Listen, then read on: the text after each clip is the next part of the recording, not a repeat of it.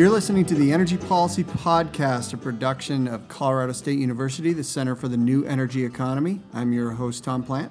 I'm your co host, Jeff Lyng. And this week we're talking about the second paper in our summer series of research papers. Uh, we're looking at, during the summer series, we're looking at energy efficiency and renewable energy. This is the second paper. This one's dealing with energy efficiency. But where the first paper looked sort of backward at what have been the foundational policies and what are the characteristics of those foundational policies.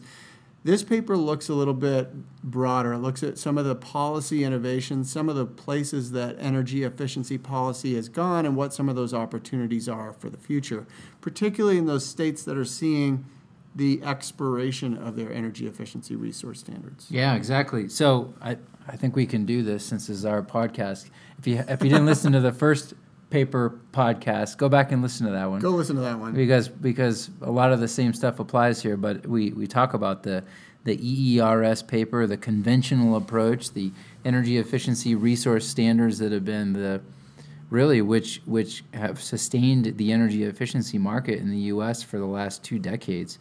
Um, uh, and so that first paper really talks about how to drive market certainty mm-hmm. for those mandates. Whereas the second paper, what we did was we took a step back and said, okay, what what is the what is a complete list of policies? Right. Kind of a handbook that that are not an EERS, but what but which would create a market and also drive market certainty for energy efficiency at the state level. Yeah, and a lot of these a lot of these policies also work together and they mm-hmm. work, you know, they can combine to make a very strong program. So for example, this uh, paper that uh, we're discussing here, we've broken out these policies into five different categories regulatory mechanisms, financing programs, technology specific energy efficiency. We can d- talk about what that means. Um, the administration of programs, and then because how you run a program is actually has a huge mm-hmm. impact on, mm-hmm. on the effectiveness.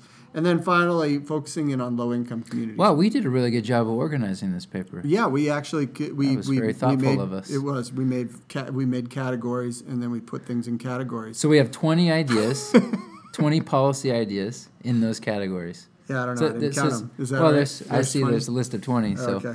Um, so it turns out there's quite a lot that states can do.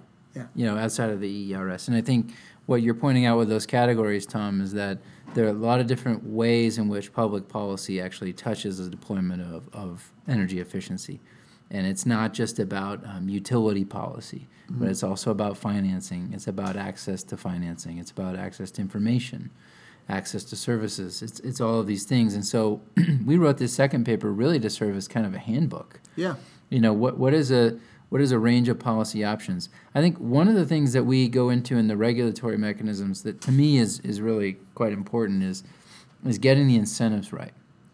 You know, uh, if you if you think about electric utilities at a basic sense, they make money on volumetric sales. They sell you kilowatt hours uh, at a certain price, at a certain rate, and they make a rate of return on the kilowatt hours that they sell to you. So right, the more so, you use, the more they make. Yeah, and so what's their incentive for you to use less? Right, exactly, and that's the, that really has been, I think, the crux over the last couple of decades of how to realign the incentives. And and I mean, this is nothing new. California decoupled rates uh, sales from profits for utilities in the 1980s. Yeah, you know, and and and, so, and when they did that, they really saw a flattening yeah. of their uh, energy demand, and so. One of the things that you know we like to tell states when we're talking to them about decoupling policies or any, any of these kinds of policies is that decoupling is not it doesn't make necessarily energy efficiency advantageous, it just takes away the disincentive. It takes away that inherent disincentive that a utility has, even though they may want to be more efficient. They say, well, we get our money from sales. So if we're trying to, you know, respond to there's our no, investors, there's no upside. Yeah, why why would we want to sell less widgets, you know? And yeah. Then, yeah. So so it takes away that that disincentive. almost like a farm subsidy in a way, right? Yeah. So so decoupling, and I, and I think the um, and not every state has uh, revenue and sales decoupling for um, by the way, it has to be done for electric and natural gas, so it has to sort of separate decoupling. Right. In fact, here in Colorado, Public Service Company of Colorado actually has a proposal in front of the commission uh, to for decoupling. They've had a form of decoupling. I wouldn't say it was true decoupling, but they have a proposal now in front of the commission. So to your point, you have to kind of get to neutral Yeah. with decoupling. Right. And then on top of that, um, are the are the incentives. Right, sure. You've How got- do utilities make money deploying demand side management? Right. So you've got utility incentives, um, and you know, and then on the programmatic side, you may have customer incentives. And one of the one of the other questions that comes up around around this is, you know, there most states have a requirement that any energy efficiency investment by the utility be cost effective, and you know, people look at that and say, yeah, that makes sense. Should be a cost effective investment. But how you measure cost effectiveness can have a enormous impact on what po- what programs, what technologies are available to the customers. Yeah. And so the appropriate measurement of cost effectiveness is really it's one of those things that people kind of glaze over because it's, you know, well, how are we going to structure this test? Doesn't seem very sexy. But the idea that all of your investment should be cost effective is, and they're very they're very much tied together. Yeah, and this is I actually I think we had a podcast on this. Yeah, we but- did, yeah. no, but this is so so important and and so so boring. Um, but it's It's never stopped us before. but let's let's but so let us regale you with uh, with how boring it is. No, but let's take one one example. So let let's say let's talk about um, a utility attic insulation program. Okay, so you're the utility, I'm the customer. Um, you have to achieve a certain amount of MCF of gas savings uh, from home heating, and so you're the program manager for for for the attic insulation program, and I'm a customer that wants to install attic insulation. So I, I apply to the program to get a rebate. Let's just make up a number, two hundred bucks. Yeah. two hundred bucks. Was 200 bucks. Um, and the project cost is a 1000 Mhm. for me to insulate my attic. Um, so I apply to your to your program. I get a two hundred dollar rebate. I hire a contractor if I can find one, and they insulate my attic, and I get R sixty in my attic. And uh, but I've had to come up with eight hundred bucks, Mhm. and I probably actually had to come up with a thousand bucks, and then many the months rebate. later I got a rebate Yeah. of two hundred dollars. There's one test that's primarily used, the total resource cost test, that says the total cost of that measure, as it's called, is a thousand bucks. And so the cost effectiveness of your savings is measured against a thousand dollar Right. It's divided into a thousand dollars. As opposed, even though it's only cost the utility customer base, it's only cost them two hundred dollars, right? That's your rebate. That's the And the- rebate that my, my neighbors kind of pay, I and my neighbors pay into a fund that, that I Right. participated and in. The interesting thing about that, so in your example, it cost you thousand dollars for the whole program, and the utility's giving you a two hundred dollar rebate.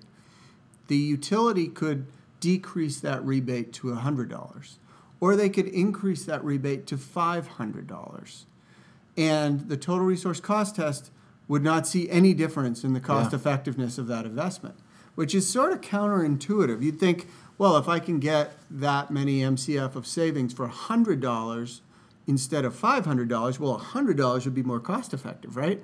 But using that TRC as a measure, it's not. It's the same because it's including the total cost that goes to the customer. So, interestingly enough, the TRC is the most common Mm-hmm. uh, measure of cost effectiveness, effectiveness around the country.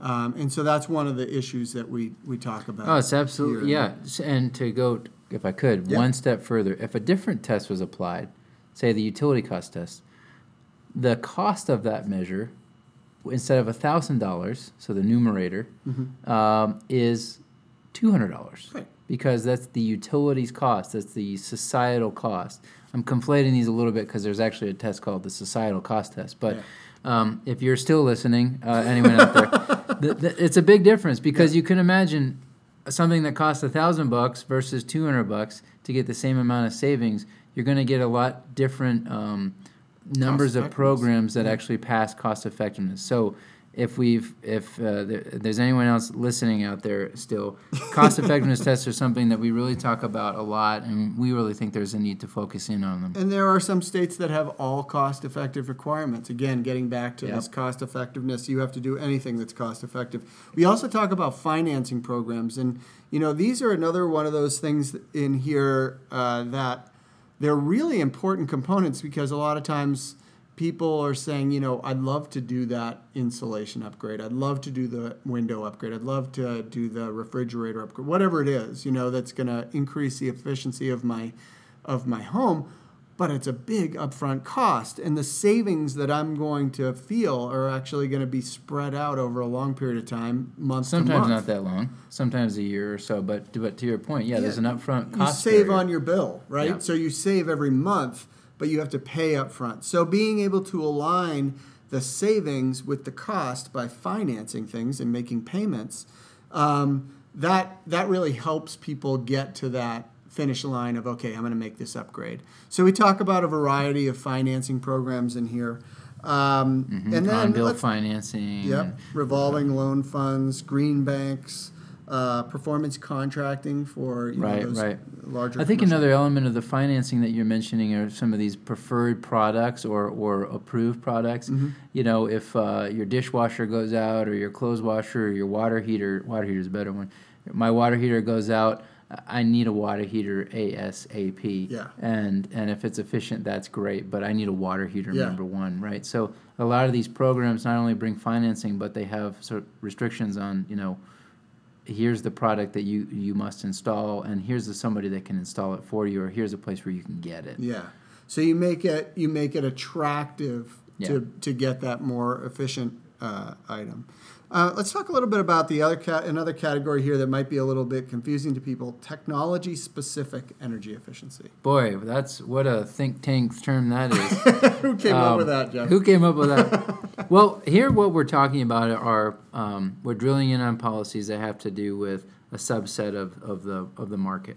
Of course, th- we're talking about a range of technologies from insulation to um, um, AC units to um, home energy monitoring to you know uh, large scale demand response depl- deployed by utilities. It's a range of different products that, that fall under the spectrum of demand side management. So we're drilling down here on things like building codes, combined heat and power, smart grid. Um, those are things that are obviously um, applicable to just those technologies. Um, for example, building codes. This has really been a bread and butter kind of uh, demand side management type program and energy efficiency program. Um, but states are very unique in the way they adopt building codes. As you know, Tom, from your time in the Colorado legislature, some states are restricted in how they whether they can adopt a statewide building code, uh, and then if they can, what happen? How often do they um, up it? These and- codes and come how out. is it? And Yeah, how is exactly. it, uh, updated? Because yeah, as you were saying, that these the the IECC comes out every three years with a new building code, um, and Mm-hmm. which are typically more stringent. which are more stringent. They they have a certain percentage increase in efficiency over the previous yeah. uh, building code. But if you're writing into statute, for example, that we're going to use the 2016 building code, well, 2016 comes and goes, and 2016 comes and goes, and, Yeah. and, and then you have to go back to the legislature to update it. So, really having some sort of a mechanism for continuous review and update of that is uh, important. Uh, combined heat and power is uh, another another sort of what we call technology specific that really goes towards um, you know not only trying to get that high efficiency use of electricity and heating in that same unit, but also how is that you know there's there's differential across the country on how combined heat and power is considered within uh, a utility. how it's defined. Yeah, Yeah, how it's defined. Is it an efficiency program? Yeah. Is it a you know a waste heat program? Is it a renewable program? Is it you know that doesn't sound like it would be important, but it really is Yeah. because because if you don't give a technology a home in public policy, then you don't know what the rules are. And I think CHP has been really suffered from that. It's a fantastic technology where you're using the waste heat from generating electricity for um, for heating and also actually also for cooling, absorption chilling. So it's a fascinating technology that um, has has um, suffered a little bit from some policy From not uh, having a real clear home. Exactly. Right. Um, another another one is uh, smart grid. We've we've talked a little bit on this uh, podcast about smart grid, and that's something that's it's really, you know, really creating a platform uh, for a variety of other policies, a variety of other uh, technologies, but having, uh, you know, really bringing the utility sector into the information age. We've seen how uh, access to data can help our lives in a variety of different ways make us more efficient in you know how we schedule appointments make us more efficient in how we manage uh, you know our, our phone calls or our workday but when it comes to the utility we haven't really used that data that's associated with our energy use in an effective way So I, I think some have. Some utilities would say they've done done a lot, and I think they have. But by and large, I mean, if you can imagine a meter collecting a data point every 15 minutes for every house and building and commercial building out there, that's a lot of data. And um, there are there are data privacy concerns about that uh, that are very real and need to be addressed. Right. But then there are these also some huge opportunities at the consumer level to manage their bills, at the utility level to identify which you, which customers would be great candidates for certain programs, and just imagine sort of the, the turning on, the freeing of that data, what could be done with it. That's one of the things that we talk about in the smart grid section. Right. And this also ties into another one of the policies, which is location specific energy efficiency. So, really trying to put a value, Yep. a differential value mm-hmm. of energy efficiency measures at specific places within the grid that can most benefit from that efficiency measure. If you think about when the power goes out, it typically goes out in a neighborhood or a few neighborhoods. It doesn't typically go out utility system wide. Right.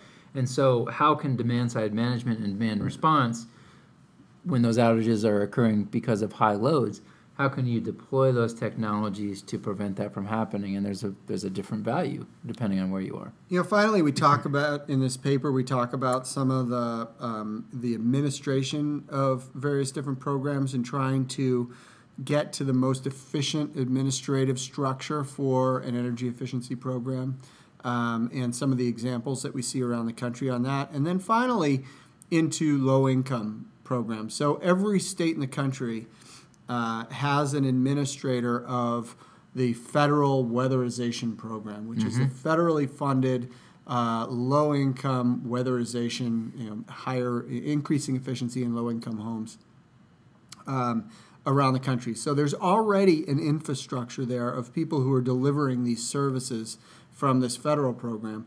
But there are ways in which states can build off that. There's ways in which states can amplify the impact of, of those investments. And so we talked about that a little bit in our low income section. Yeah, a lot of ideas, a lot of options, and that's really what this paper was all about. Is to sort of look at.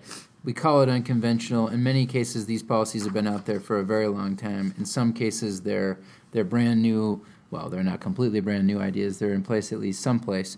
Um, but that was the point of this paper: this how to drive market certainty. Um, but thinking outside of an energy efficiency resource standard as the only means of getting there. Right. So uh, check out the link to this paper, the white paper, State Policies to Expand Market Cer- Certainty for Energy Efficiency Without an Energy What a title. Resource Standard. Yes, it rolls right off the tongue.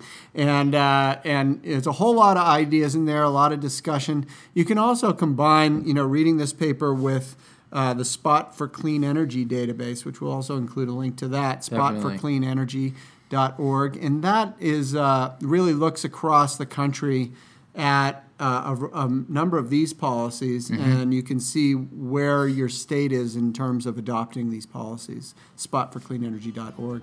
You've been listening to the Energy Policy Podcast, a production of Colorado State University and the Center for the New Energy Economy. I'm Tom Plant. And I'm Jeff Lyng, your co host. Thanks a lot for listening.